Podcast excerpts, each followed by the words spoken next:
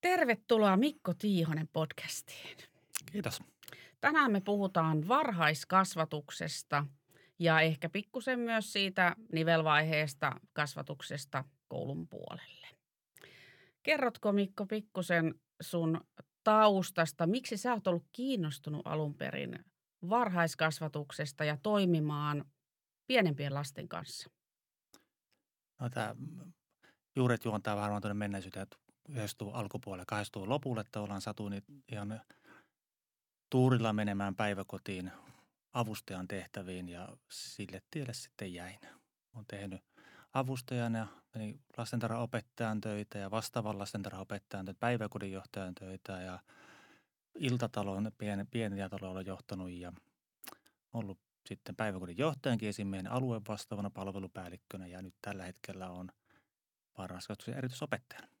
Kyllä, tosi moninainen työura sulla. Sä lähit sitten avustajan tehtävistä hakemaan koulutusta itsellesi. Mihin sä suuntauduit silloin? Joensuussa koultiin ja Joensuun yliopistoon silloiseen ja lastentarhaopettajakoulutukseen. Kyllä. Ja mitä ajattelet nyt jälkikäteen siitä koulutuksesta? Valmistiko se sua siihen työtehtäviin siellä päiväkodissa? Siihen aikaan, mikä silloin, että se oli paras koulutus, mitä mä en koskaan saanut. Mm. Ehdottomasti. Mutta tota, siitä koulutus on sen verran aikaa ja tota maailma on muuttunut, niin muun päiväkotimaailmakin. Niin sellainen valmiudet, mitä se silloin antoi tavallaan, niin ei varmaan vastaisi tätä päivää. Mm. Eli täydennyskoulutustarpeita varmasti on ollut tässä pitkin matkaa. Kyllä, jo sen jälkeen tuli sitten maisterin tutkinnot kasvatustieteessä luettua ja mutta tuota, edelleenkin oli se lastentarhaopettajan koulutus, oli ehdottomasti se kaikkein kovin sana. Joo, kyllä. No jos palataan ihan sinne päiväkotiarkeen, niin mikä lapsissa veti puoleensa? Mikä on se juttu, että sä jäit varhaiskasvatuksen puolelle? Mä luulen, että se oli sellainen välitön palaute, mitä lapsilta saapi. Että ne ei, se on sumeilematon, täysin piilottamaton, se on aito palaute, mitä ne sanoo, hyvässä ja huonossa. Mm. Se on eräänlainen peili itsestä. Mm. Mitä sä teet, niin lapset peilaa sulle se heti. Mm.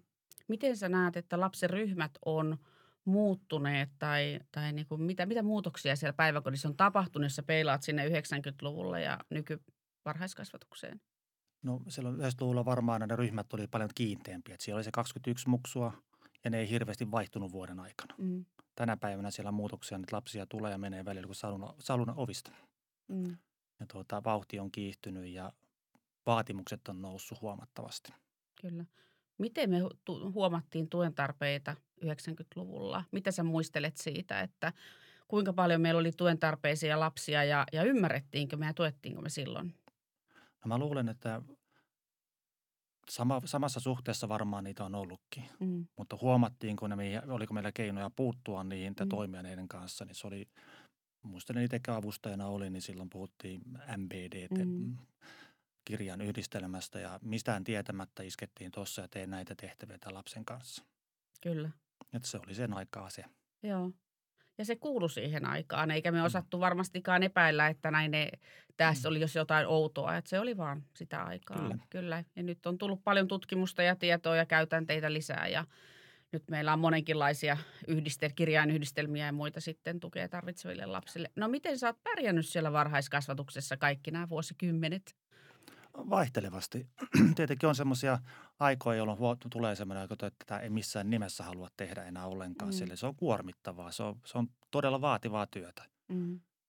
No, tota, mut, mä oon vaihtanut työtä jossain vaiheessa, tuli aina kahden, kolmen vuoden välein.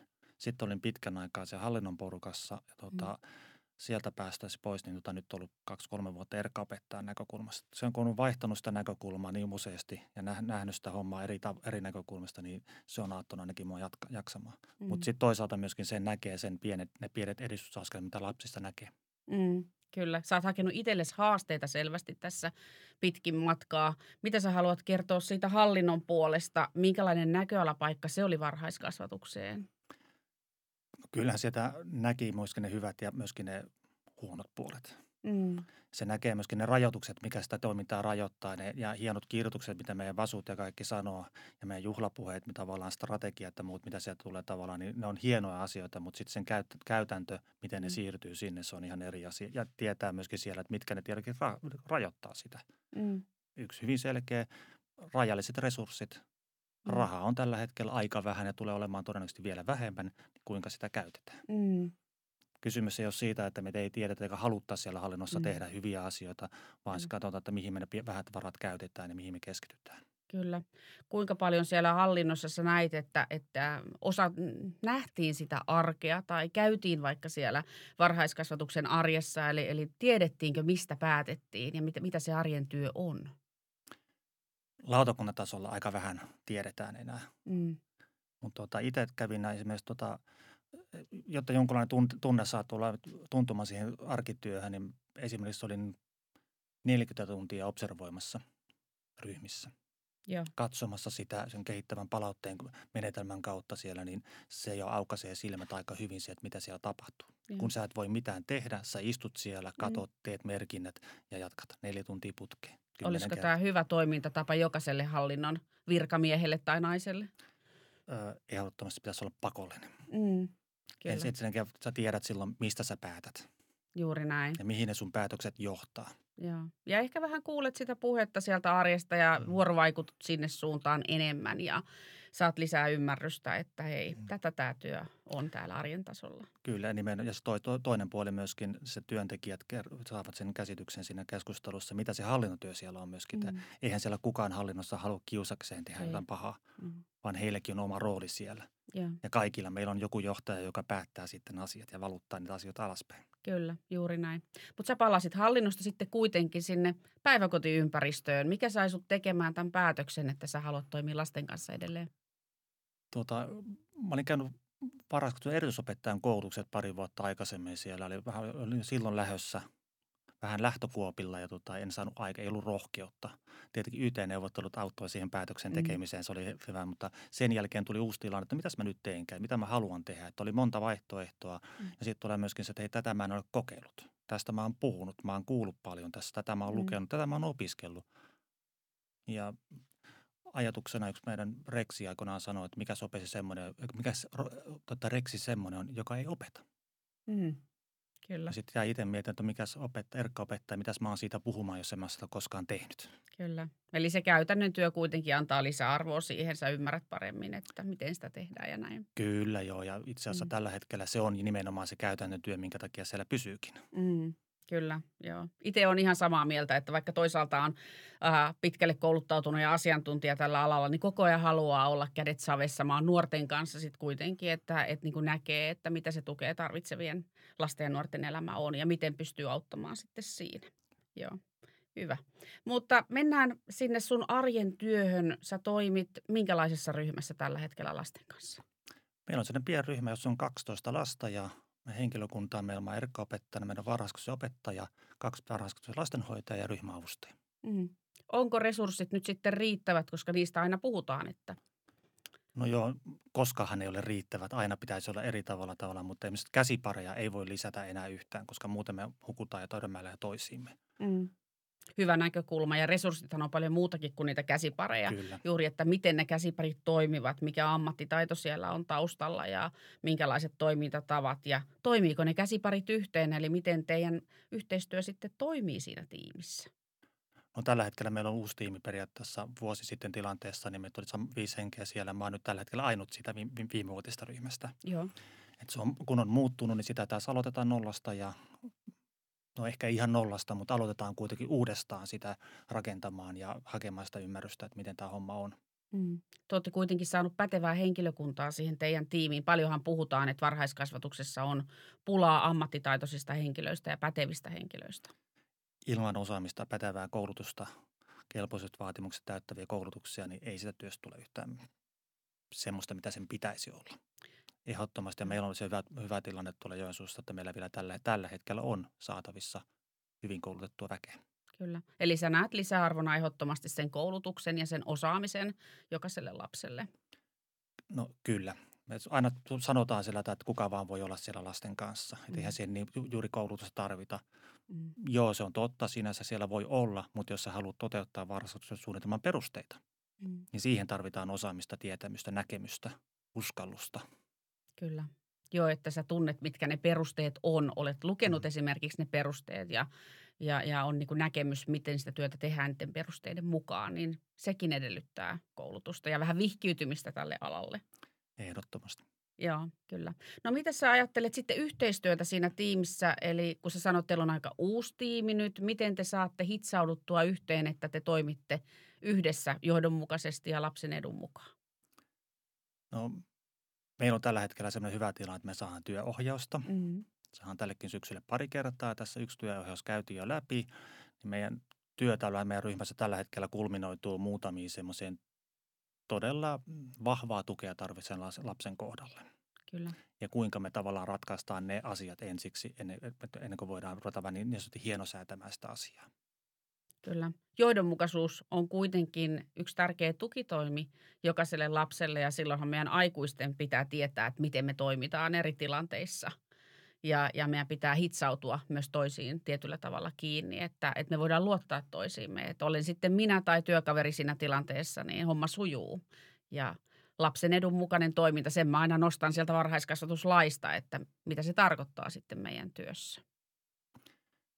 Niin, tämä on täsmälleen samaa mieltä, mutta tässä on pieni ongelma nyt itse asiassa siinä, että kun me puhutaan sitä, että on samanlaiset toimintatavat mm. ja poispäin, mutta pedagogiikkaa ei voi pistää manuaaliin. Mm. Meillä ei ole sellaista manuaalia olemassa, että kun toimit näin aina mm. tämän kanssa, niin homma selviää. Mm. Muistamme varhaiskasvatuksen tämä käytännön toiminta on äh, enemmänkin lähellä taidetta. Joo. Et se on soveltamista sitä, mitä sä teet. Sun pitää nähdä se tilanne siellä, mikä tulee. Tänään toimii tämä, huomenna ei. Juuri ja sitten pitää aina va- va- vähän niin kuin, niin kuin mennä siinä semmoisessa niin virrassa mukana, havainnolla katsoa, nyt tänään tämä mm. juttu menee. Ja nyt Kyllä. eilen se onnistui tällä tavalla, mutta tänään me ei unohdetaan se. Mm. Eli sitä työkalupakkia pitää olla moneen suuntaan ja pitää mm. myös lukea niitä tilanteita, että mikä toimii tai mitä voisi kokeilla esimerkiksi tänään. Kyllä. Ja siihenkin me tarvitaan sitä ammattitaitoa tietysti ja, ja niitä välineitä aika monella tavalla. No jos sä mietit omaa toimintaa lasten kanssa, niin mitkä sun tärkeimmät toimintatavat on tai mistä ikään kuin sulla lähtee se toiminta? Mikä arvopohja sulla on, kun sä toimit lasten kanssa? Mulla on sellainen jonkunlainen käyttöteoria ollut aina tota, itse asiassa ja mä ehkä kutsun sitä jonkunlaisen teraplay-asenteeksi. Mm-hmm. Teraplay on mulle semmoinen toimintatapa, mikä on niin minulle ominainen tapa. Ja tietenkin sitä haluaa toteuttaa sillä, mutta mä tiedän myös, että miten se toimii. Mm-hmm.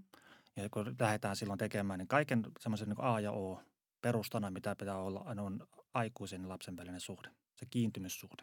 Minkä, mm-hmm. Minkälaisen kiintymyssuhteen saat muodostettua lapsi? Mm-hmm. Jos se on turvaton, niin mä väittäisin, että on ihan turha tulla opettamaan asioita. Mm-hmm. Ja on ihan turha tulla myöskään odottamaan, että asiat sut lutviutuu. Ja kysymys siinä, että kuinka sinä sen turvallisen, kiinteän, lämpimän tämmöisen kiintymyssuhteen saat muodostettua lapseen. Mm. Ja sitten toisaalta myöskin lasten välille. Kyllä lapsillahan on monta kiintymyssuhteita ja tutkimusten mukaan. Ja todella se turvallisuus, sehän on lähtökohta. Lapsen on hirveän vaikea toimia, jos ei koe olevansa turvassa myös varhaiskasvatuksessa, jos ei koe, että aikuiset on myös turvallisia ja se ryhmä on turvallinen kokonaisuudessaan. No miten sä tämän luot? Onko, onko helppoa luoda turvallinen kiintymyssuhde? Toisiin se on helppoa, toisille se ottaa sitten todella paljon työtä, aikaa vaivaa. Mm. Tietysti Mut lapsetkin katso, persoonia. Mm. Kyllä, ja käytätkö siinä, luulet, että siinä oikeastaan mitään muuta mahdollista kuin mennä lähelle lasta ja oppia tuntemaan. Mm. Tietää, mitä se ajattelee, mistä se tykkää, mistä ei tykkää, mistä se on kiinnostunut, kuinka se toimii maailmaa eräällä tavalla niin kuin havainnoi, millä, miten se sen näkee siellä. Mm. Mm. Eli siinä on vuorovaikutus aika lailla keskiössä ja minkälaista se sun ja lapsen vuorovaikutus on. Mm, kyllä. Mm, siinä pitää olla myös aikaa vuorovaikuttaa. Miten siinä, kun sanotaan, että varhaiskasvatus on tosi hektistä ja kiire on koko ajan, niin miten sä pystyt antamaan aikaa näin tärkeille asioille? No käytännössä katsona istumalla lattialla, olemalla mm. lasten kanssa, ennen kaikkea leikkimällä. Mm. Leikki olisi meidän tavallaan se semmoinen jonkunlainen taika-avain siinä oikeastaan, että jos et sinä pysty leikkimään olemaan niiden lasten kanssa leikoja rakentamassa tai mm. piirtämässä, muovailemassa, mm. maalaamassa, juoksemassa hippaleikkiä ulkona, mm. niin on vaikea kuvitella, että katsomalla tavallaan päältä puolin, että sä opet tuntemaan lapsen. Ja pointtihan tässä on oikeastaan mun, että mä järjestän jonkinlaisia tilanteita, joissa tota, syntyy yhdessäolon tunteita, mm. mukavia fiiliksiä, että me ollaan omassa porukassa, meillä on hauskaa olla toisille, me ollaan toisille tärkeitä. Mm. Kyllä. Ja toi leikki, hyvä kun mainitsit sen, siinähän tapahtuu niin monia asioita. Me vuorovaikutetaan, me luodaan sitä suhdetta, meillä on turvallista olla leikin ja kaiken tapahtuman ö, tiimellyksessä siinä, mutta me myös tuetaan lapsia sen leikin avulla. Me ohjataan leikkiä, me tuetaan leikkiä.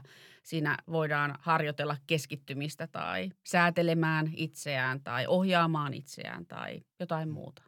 Kyllä, ja sitten tämän leikin ohella me tarvitaan myöskin ihan selkeästi semmoista niin aikuisjohtoisuutta toimintaa. Mm. Että se ei voi olla pelkästään sitä, mitä lapset haluaa tehdä. Kyllä. Että niin kuin sanotaan meidän varhaiskasvatuksen professori Niina Sajanemi tässä kauniisti totesi, että lapset kyllä tietää, mitä ne haluaa, mm. mutta aikuinen tietää, mitä ne tarvitsee. Juuri näin. Ja nyt se tarpeen tyydyttäminen, että oikeastaan me tiedetään, mikä se on, niin kyllä se on mun mielestä tehtävää myöskin niin erkkaopettajana järjestää näitä tilanteita, missä me näitä hyviä tota, kiintymyssuhdetilanteita sitten rakennetaan. Mm. Ja siihen yksi semmoinen toimintatapa on esimerkiksi ryhmäteraplei. Mm. Siihen perustuvat vuorovaikutusleikit, hoivaleikit. Ja silloin se on järjestetty, että meillä on viisi pientä lasta siinä ympyrässä matolla ja mä oon hyvin aktiivinen ja minä kerron kyllä, miten tässä nyt menee. Sun ei tarvitse päättää tällä hetkellä, mikä sulla on viisi kuvaa tässä ja sieltä näkee, siellä on höyhen, siellä on saippua kuplat, siellä on painikuva ja sitten siellä on herkkuhetki jotain vastaavaa. Mm. Ja se on se, mikä tavallaan vangitsee sen lapsen huomion ihan täysin. Kyllä. Parhaimmillaan, ei aina, mutta yleensä. Joo, kyllä. Kuulostaa ihanalta, kuulostaa motivoivalta myös tämmöiset hetket lapsen silmin, että aikuinen johtaa sitä tilannetta, mutta antaa lapsille mahdollisuuksia toimia ja olla luova ja tehdä valintoja ja Kyllä. se on hyvä hetki. Joskus kysyin tuota tästä, että mikä tämä Teraplein pointti on, että miksi se toimii, että miksi mm. kannattaisi ottaa tässä, niin tuota, Jukka Mäkelä aikoinaan totesi sille, että se on hyvin yksinkertaista. Siinä lapsi oppii ottamaan vastaan hoivaa mm. ja kun mm. sen oppii, se antaa oppia myöskin antamaan hoivaa toisille. Mm, kyllä. No sä sanoit, että sulla on pienryhmä, missä on nyt paljon tukea tarvitsevia lapsia, oliko 12. Öö, miten sä näet sitten lasten väliset vuorovaikutussuhteet ja onnistuuko se myös sitten sen leikin avulla vai minkälaisia tilanteita teillä siellä on? Laidasta laitaa. Hellyttäviä tehkiä, kun tuota, ryhmän pienin, joka vielä viittoo – ja ryhmän hurjapäisin, mm. joka on vauhtia enemmän kuin laki sallii välillä, leikkivät kahdestaan muovailuvahoilla, kun toinen onkin kiinnostunut viittomista. Ja saa pienen viittomista, mitä sinä haluat, ja toinen pieni vastaa sinun näyttää jotain. Niin tota, se lapsi, joka kokee tunteet todella voimakkaasti, sanoo siinä, että hei, ihan minun silmät rupesi kirvelemään, kun mm. kyynelet valuu. Ihanaa. Mutta sitten on ne toiset, totta kai niitä sekin kuuluu siellä, että sitten joudun olemaan tuomarina ja sovittelijana ja mm.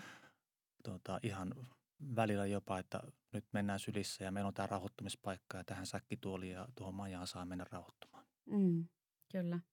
Se on sitä niin moninaista mm. arkea mm. silloin. Kyllä.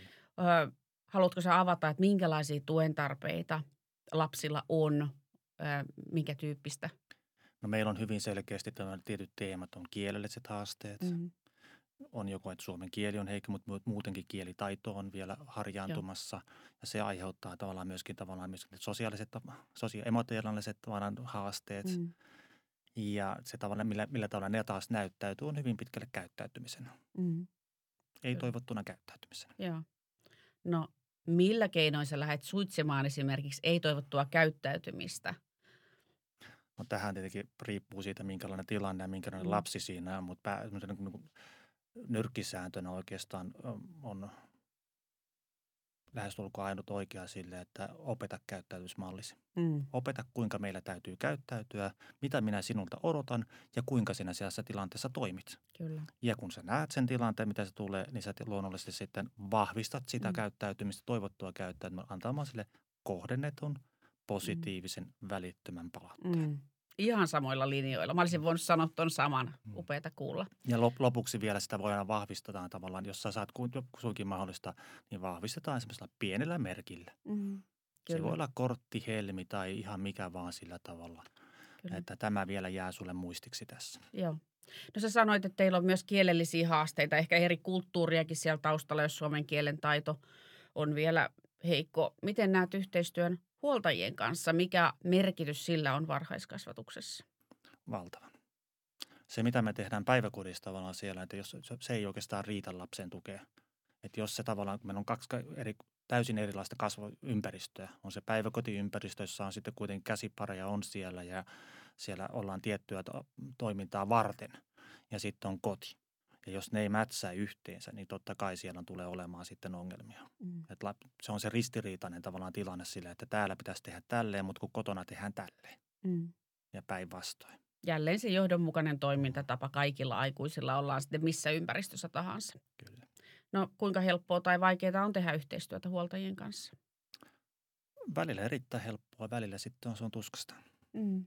Se on sitten tietenkin, mä ymmärrän, vanhemmilla on erilaisia tilanteita ja siellä on omat traumat takana ja omat kinkkiset tilanteet, mitä ei voida me, me päiväkodissa ratkaista. Että niille pitäisi olla sitten jotain muuta, muuta tukea tavallaan, että ne pystytään niin kuin, ne sitten Mm. rauhoittamaan. Mm. Parhaiten asiat on menee luonnollisesti lapsen esi- tuota eteenpäin silloin, kun me saadaan päiväkodissa asioita kuntoon Mm. ja sitten samalla kotitilanne rauhoittuu tai selkeytyy ja siellä tulee se struktuuri kuntoon kanssa. Mm. Silloin huomaa yhtä, että se on hyvin nopeasti yhtäkkiä huomaa, että hei, tähän toimii. Mm. Eli te pystytte antaa niitä tuen keinoja ja, ja avaimia myös sinne kotipuoleen.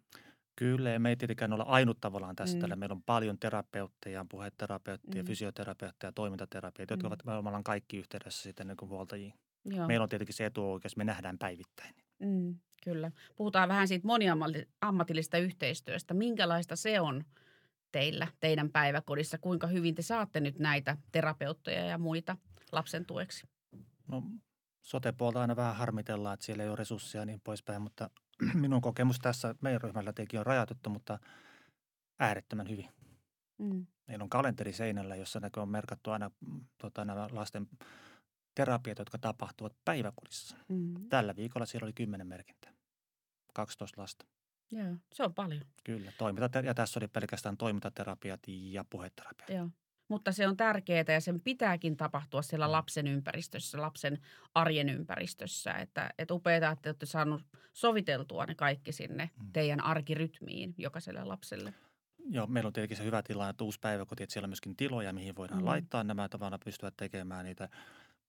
Kyllä se kieltämättä haastaa sitten meidän arkea siellä, että kun Mm. aamupäivällä tulet siellä, niin siellä on aina kaksi tai yksi lapsi pois. Mm. Mm. Niin mitä me tehdään sille, jos me ollaan ryhmässä, halutaan olla siellä, niin tämä lapsi Mm. jää jostain paitsi. Kyllä. Et me ei voida myöskään heittää sitä terapiaa ja otetaan tälleen me tuonne valmistavaan opetukseen ja Mm. puheterapiaan ja välillä toimintaterapiaan. Mm.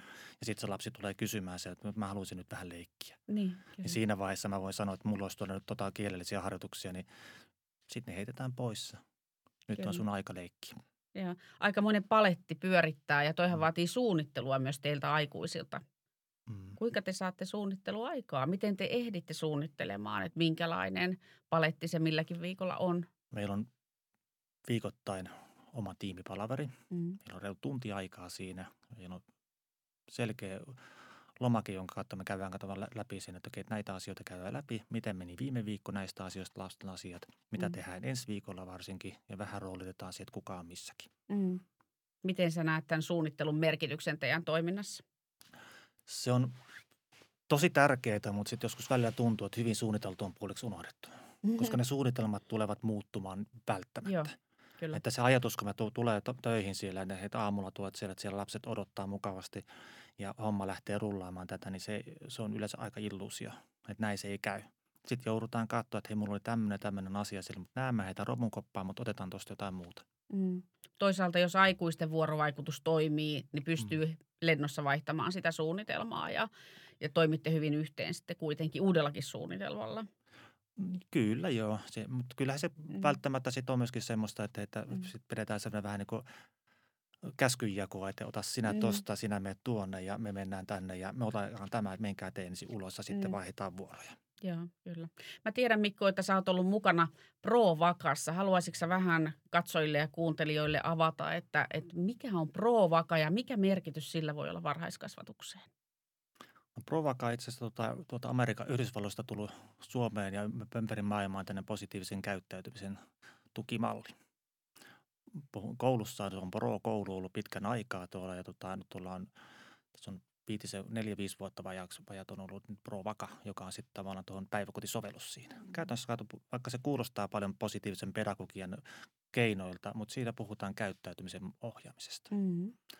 Päätetään ne käyttäytymisodotukset, mitä meillä nähdään tärkeänä Mm. Sitten tehdään paikoittain to- toimintaohjeet oikeastaan, kuinka me toimitaan ja me opetetaan lapsille niitä. Mm. Ja sen jälkeen harjoitellaan käytännössä ja joka kerran kun ne lapset näkee, nähdään sillä, että nyt sä toimit sillä toivotulla tavalla, se saa sen välittömän positiivisen kohdennetun palautteen. Mm. Ja nyt sä oot toteuttanut tätä käytännössä, niin mitä vaikutuksia, mitä hyötyjä sä näet? Onko tällä paikkaansa suomalaisessa varhaiskasvatuksessa? Kyllä, itse asiassa viimeisen artikkeleiden mukaan meillä on tutkijat tutkinut tässä. Siitä on erittäin tota, rohkaisevat mm. tulokset saatu. Mutta pakko muistaa, että mä en ole itse pystynyt tätä tekemään, mm. koska se puhutaan silloin provakasta, että se on koko päiväkotien kohde. Me Joo. koko päiväkodessa tehdään, mikä, ja silloinhan se on kaikkein vaikuttavinta yleensä. Kyllä. Ja tota, nyt tässä nykyisessä päivässä niin ei, me ei ole, vielä, ei ole lähetty siihen vielä. Kyllä. Ikävä kyllä, mutta varmaan jossain vaiheessa voitaisiin tähtäkin. Mutta jollakin tavalla se ryhmällä, että sitähän voi toteuttaa niin päiväkotikohtaisesti tai ryhmäkohtaisesti. Tai sitten meillä on aina lapsia, joilla se ei vielä, vielä riitä, niin silloin me tehdään se vähän niin kuin yksilöllisemminkin mm, vielä. Kyllä. Ja upeaa, että se on valunut ikään kuin sieltä koulun puolelta vähitellen nuorempiin ja nuorempiin lapsiin, että yhtä lailla paikkansa on sitten pienemmillä kuin isommillakin tässä mm. pro-toiminnassa. Mutta hei koulusta puheen ollen, teiltä lapset siirtyy myös sinne koulun puolelle ja siinä on tärkeä nivelvaihe. Mitä, mitä voisit sanoa, minkälaista teidän nivelyhteistyö ensinnäkin on koulujen kanssa? No viime vuosina se on ollut vaihtelevaa. Korona sotki tietenkin meidän kaikki aikaisemmat suunnitelmat ja nyt sitten niitä rakennetaan pikkuhiljaa uudestaan. Mm-hmm. Että niveltyössä oikeastaan on ollut ehkä kuvalleen tar- tärkeimpänä sen, että me päiväkodissa tiedetään, mihin ympäristöön tämä lapsi menee, mitä taitoja se siellä tarvitsee. Mm. Ja koulu myöskin tietää, että mistä, mitä näiden lapsen kanssa on tehty päivä aikaisemmin. Kyllä. Ja tämä keskustelu, pikkusen se ontuu tällä hetkellä, Joo.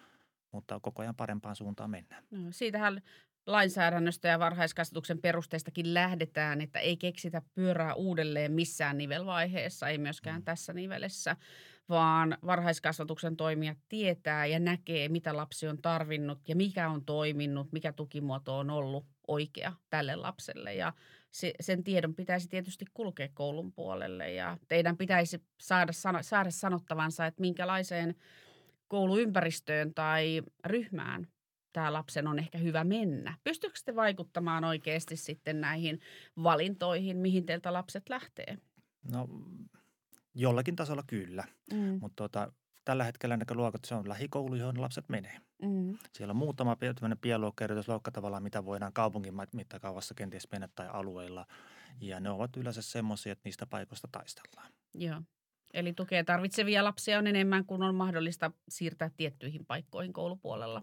Kyllä, koulukin taistelee omilla resursseilla ja tekee hyvää työtä sinänsä siellä, mm. mutta se vaihtoehtojen määrä on kuitenkin aika suppea. Mm. Ja me mm. tiedetään, että jos meillä on 12 ryhmän laps, lapsiryhmässä mm. tai joku eskarilainen, tuleva koululainen, niin miten me siellä toimitaan. Mm. Meillä on viisi aikuista, mm. vaikka siellä on pitempiä päiviä tavallaan, mutta kuitenkin on käsiparia enemmän kuin siellä koululla. Ja tavoitteet Kyllä. ovat erilaiset, vaatimukset Kyllä. ovat erilaiset. Niin se, mitä tavallaan tukee, miten ne saa tavallaan siellä päiväkodissa, siinä ryhmässä, niin se ei semmoisenaan voi tietenkään siirtyä suoraan niin kuin mm. koululle. Ei koulu pysty samalla tavalla mm. tekemään. Mm. Kyllä, nämä kaksi täysin erilaista ympäristöä ja todella niin kuin sanoitin, niin tavoitteet on jo erilaisia. Kyllä. Te lähdette leikin avulla ja koulussa sitten ehkä ei voi niin paljon kuitenkaan leikkiä ja, ja siirtää niitä tukimuotoja ja toimintoja siihen mm. leikkitilanteeseen. Niin, sitten kysymys, miksei voi? Niin, Miks? sekin on hyvä kysymys mm. muuten. Mm. Mm. Voidaanko itse asiassa? Mm. Tästä hyvä esimerkki aikoina oli pienryhmään meni joku lapsi, joka oli 21 ryhmällä, tota, ryhmässä ollut isossa ryhmässä. Eskarilla menee sitten pienryhmään ja sieltä tulee pari viikon päästä soittoa, että mitä me tämän kanssa tehdään. Että mm. mitä te olette tehnyt. Mm. Niin sä, että siellä on leikot. Hän mm. leikkii leikoilla, hän mm. rakentelee leikoilla. Mm. Ja kysymys tulee, mutta kun meillä ei ole leikoja siellä. No mm. miksi? Hankkikaa leikot. Ei se lapsi kasva yhdessä kesässä kuitenkaan mm. niin valtavasti sitä kouluun mennessään, että se tapahtuu jotain niin mullistavaa. Mm. Kyllä. Jälleen, että osataanko me asettua sen lapsen asemaan. Lapsi ei tiedä tästä nivelvaiheesta, mihin hän on menossa, mutta me mm. aikuiset pystytään ennakoimaan, että nyt on tällainen ryhmä, pienryhmä ja viisi aikuista esimerkiksi, ja mitä on sitten siellä koulun päässä. Ymmärretäänkö, minkälaista lapsen on mennä seuraavaan, ehkä hyvin erilaiseen paikkaan? Niin se on aina lapsikohtainen, niin. jokainen lapsi kokee sen ihan omalla tavallaan Kyllä. ja vaikea päästä hänen tuonne mieleen, että Kyllä. mitä se näkee. Mutta sekin voi olla ratkaisu, että me otat kädestä kiinni ja mennään kävelemään sinne koulun karstaan. Mm. Ennakoidaan ja tutustutaan ja mm. jutellaan siitä, että mitä tuleman pitää. Kyllä. Ja varmaan joskus teillä menee helpommin ja joskus on vähän hankalampia sitten, että ihmetellään. Että... Jälkikäteen sitten selvitellään, niin. että miten olisi kannattanut tehdä, mutta sitten yleensäkin siellä tapahtuu sellaisia asioita, että no mitkä ne vaihtoehdot oikeasti oli. Mm. Kyllä. Ja onko niitä, onko niitä riittävästi ja pääseekö se lapsi sinne paikkaan, mihin hänen ehkä kuuluisi päästä? Niin, tässä on varmaan varma ajatuksena myöskin, että meillä on paljon erilaisia lapsia, mm. paljon erilaisia tarpeita ja kaikki lapset ei kerta kaikkiaan muokkaudu siihen systeemiin. Mm. Puhutaan oikeastaan, että onko lapsella kouluvalmiuksia, mutta mm. sitten voisi sanoa toisaalta, että onko koululla niin valmiuksia ottaa se lapsi vastaan. Mm. Onko? Mitä ajatuksia herättää? Suurimmalla osalla lapsia varmasti on, mm. mutta sitten siellä tulee olemaan ihan varmasti niitä pudokkaita, jotka eivät kerta kaikkiaan siihen muottiin sovellu. Mm. Jotka tarvitsevat sen pienemmän, ärsykkeettömän mm. ryhmän, jossa pystyy vähän puhaltamaan ja vähän palautumaan. Mm. Sama kuin omassa ryhmässäkin ne lapset ovat tietyillä kriteereillä tulleet siihen ryhmään. Mm. Että niiden oleminen isossa ryhmässä olisi ei mahdotonta kenties, mutta ainakin vaikeaa. Mm. Paljon puhutaan nykypäivänä inkluusiosta. Sitä varmasti toteutetaan hyvin eri tavalla ja inkluusio varhaiskasvatuksessa on erilaista kuin inkluusio koulussa. Haluatko kertoa teidän inkluusiosta jotain teidän päiväkodin näkökulmasta, pienten lasten näkökulmasta? Miten sitä toteutetaan? Niin, kun inkluusiosta puhutaan, niin se on yleensä keskustelu vääjäämättä menee näihin erityisryhmiin. Mm. Ja eräällä erityisryhmä on mm. minullakin siellä poistettavana, mutta se ei ole missään nimessä pois inkluusiossa. Päinvastoin se voi olla hyvinkin inklusiivinen ryhmä. Kyllä. Kysymys on vaan tavallaan sitä, että, että kuinka sitä toteutetaan. Mm. Ei ole sitä tavalla, että on joko tai ei ole tai on täysin mm. inklusiivinen. Se on jossain siinä välillä mennään joka tapauksessa. Tietyissä asioissa mennään pitemmällä ja toisessa vähän, to, vähän mm. alkutekijöissä. Mm. Ja lapsen tarpeiden mukaan, että mikä ryhmä on se oikea paikka. Nimenomaan. Inkluusioon kuuluu yhtä lailla monenlaiset mm. ryhmäjärjestelyt. Ja... Et ehkä semmoinen ajatuksena, että itse pitänyt sitä inkluusiota, että kun se toteutuu aika kivasti sillä, silloin, kun lapsi kokee olemassa osa ryhmää. Et mä oon yksi tästä porukasta. Mm ja mä tuun toimeen tässä, mä pystyn täällä olemaan omana ittenäni näillä taidoilla, mitä mulla mm. on. Kyllä. Ja jos se, se kun tapahtuu, jollakin tavalla semmoinen niin sosiaalinen hyvinvointi oikeastaan semmoinen, että täällä on mukava olla. Mm. Että musta on kiva olla tässä, mä saan toimia täällä, olla pois. Mua ei oteta mihinkään pois täältä tästä ryhmästä, vaan mä oon yksi tätä ryhmää, tärkeä osa, ihan yhtä tärkeä kuin muu. Mm. Ja se sama tietenkin pitäisi olla koulussakin, eli lapsi mm. ryhmäytyy siihen omaan ryhmäänsä ja mm. kokee, että on tärkeä siinä. On sitten tuen tarpeita tai ei, tai minkälaiset mm. tahansa taidot sitten siinä ryhmässä. Joo. Mm. Inkluusiosta tulee niin kuin paljon moninaista puhetta ja se helposti ajautuu säästöihin tai resursseihin tai tämän tyyppisiin asioihin. Meidän täytyy muistaa, että inkluusio on aika, aika paljon muutakin, Kyllä. mitä me voidaan mahdollistaa näille lapsille. Joo. No nyt sä oot siellä, siellä varhaiskasvatusryhmässä ja ilmeisesti viihdyt hyvin. Kyllä, tulee aikoja, jolloin vähän puhalletaan siellä, ja, mutta meillä on tiimikaverit aina sanoo, että hei, nyt mulle tuli puhelu – se tarkoittaa sitä, että mä menen ottaa kahvia, mä käyn käyttää kahvit ja tuun kohta takaisin. Ja okay. kaveri ottaa vastuun siitä, että okei, selvä, Joo. se kuuluu asiaan. Joo, ja välillä pitääkin vähän puhallella mm. sitten, että, että parempi, että menee kahvia keittämään kuin sitten siinä lasten Kyllä. edessä ehdottomasti. Ja sä viihdyt edelleen näiden kymmenien vuosien jälkeen varhaiskasvatuksessa. No itse asiassa paremmin kuin pitkiä aikoihin. Joo, Vaikka ihan. tässä on omat, omat ongelmansa huomaan kanssa, ja tietenkin kun näkökulmia on erilaisia, niin näkee, että voi ei kun tämän asian saisi, mutta se vaatisi tiettyä tuolla yläkerrassa tekemistä tämmöistä, ja tämä vaatisi kyllä nyt vähän euroja, mm. mutta sitä mä tiedän myöskin, että siitä saatu, myöskin säästetään euroja mm. jossain vaiheessa, mutta sitten pitää jollakin tavalla niin kuin hyväksyä ne, ne, ne rajat, mm. että näissä mennään – Mannaa ei saada taivaalta meidän niskaan tulevassakaan elämässä. Mm. Ei sitä koskaan ennekään tullut. Mm. Aina joku puhuisi, että oli silloin aikoinaan ennen hyvinä aikoina. Mutta sitten kysyy vielä enemmän konkareilta, niin millainen hyvät ajat sitten oikeasti olikaan? Niin, ajat oli varmaan erilaiset ja, mm. ja meidän osaaminenkin oli erilaista ja Kyllä. yhteiskunta oli erilainen. Eli paluuta kuitenkaan siihen entiseen ei ole ja nyt on nyt ja meidän pitää miettiä näillä – näillä pelimerkeillä, että minkälaista se varhaiskasvatus on. No mitä ajatuksia on, minkälaisia se varhaiskasvatus on nyt ja mitä se on tulevaisuudessa? Mennäänkö me hyvään suuntaan näillä päätöksillä, mitä nyt tehdään, näillä pelimerkeillä, mitä meillä on?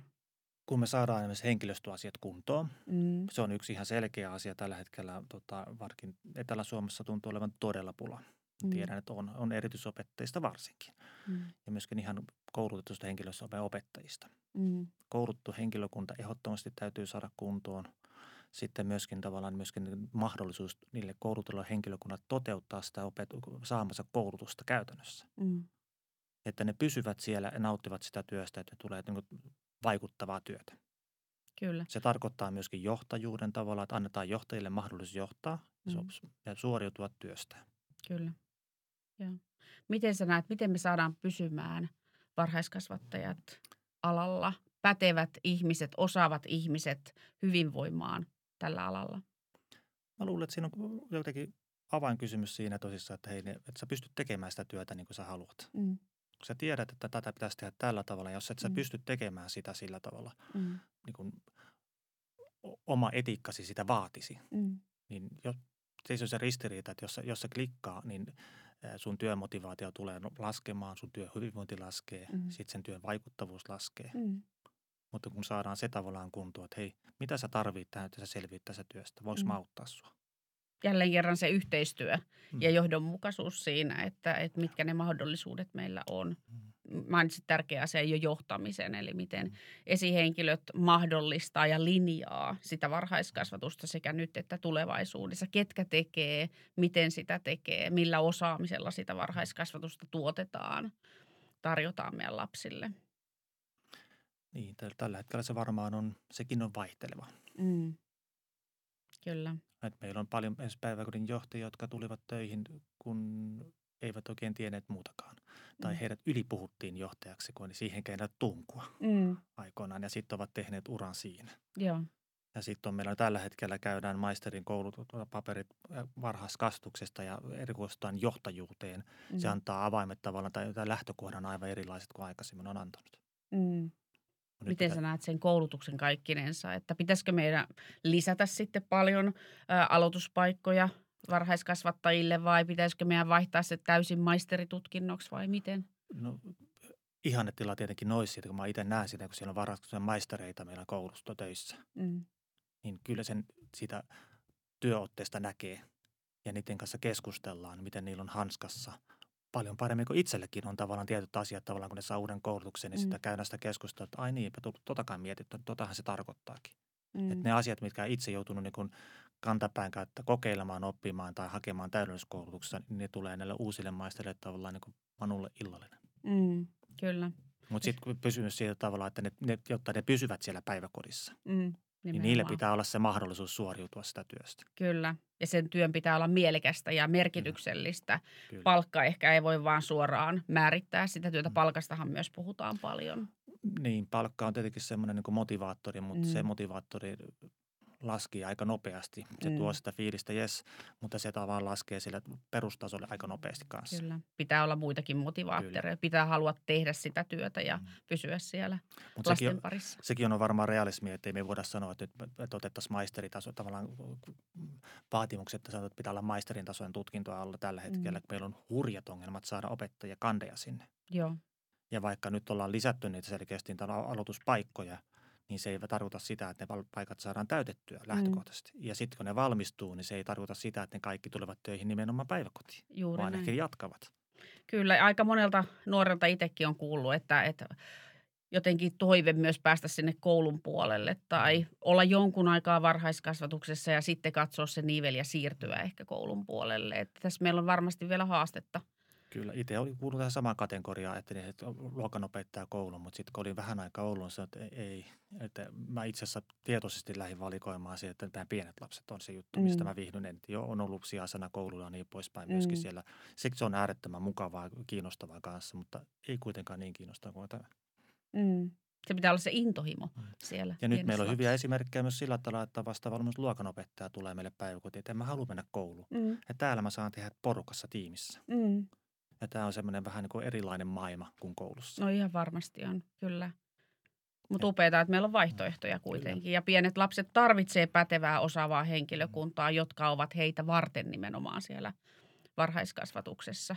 Mä aina itse sanon, että varhaiskasvatuksessa ammattilaiset on usein ensimmäisiä, jotka huomaa lapsen tuen tarpeen esimerkiksi, jotka lähtee kokeilemaan tiettyjä toimintamalleja, ää, tietynlaista taitojen harjoittelua. Ja se on ihan äärimmäisen tärkeää työtä. Siitä viedään viestiä sitten myös tietysti koulupuolelle, että mikä on toiminut, mikä on vaikuttanut siihen lapseen. Me tarvitaan päteviä ihmisiä varhaiskasvatukseen. Ehdottomasti. Kyllä. Kiitos Mikko. Nyt saatiin sanottua ehkä muutama asia. Jäikö jotain sanomatta vielä? Paljon jäi. Paljon jäi kai. sanomatta. Joo, mutta ihan selvästi sä viihdyt sun omassa työssä ja haluat toimia lapsen, lasten kanssa siellä sun ryhmässä ja, ja nautit siitä. Kyllä, se on tarpeeksi kauan, kun on tehnyt sitä ja jotakin aina jää semmoista uutta sinne, mutta tämä vaatii varmaan itsellä on vaatinut semmoisen, että pitää uudistua koko ajan. Mm. Jotain uutta pitää olla ja heittäytyy sinne epämukavuusalueelle ja vähän hakea sitä, että mitä tämä on ja mm. ollaan yhteydessä sinne kouluttajiin, ammattilaisiin, Kyllä. tutkijoihin ja sieltä mitä tulee sitten vaan tiettyjä asioita, että hei, tätä ei ole koskaan kokeiltu meillä Suomen maassa vaikka varhaiskasvatuksen, erityisvarhaiskasvatuksen tiedä, niin nyt on mahdollisuus tehdä tarinainen leikin interventio. Mm. Te, en tiedä, mitä se tarkoittaa, mutta hei, tehdään. Kokeillaan. Koke, niin. Nimenomaan. Niin. Upeata, kun sä oot heittäytynyt tähän maailmaan. Kiitos Mikko, kun sä tulit vieraaksi ja, ja avasit pikkusen sun omaa ajattelua ja, ja varhaiskasvatuksen maailmaa. Ja varmasti moni tästä sai paljon ajatuksia, että varhaiskasvatus voisi olla se oma juttu ja se on äärettömän tärkeää työtä, mitä siellä tehdään. Kiitoksia. Kiitos.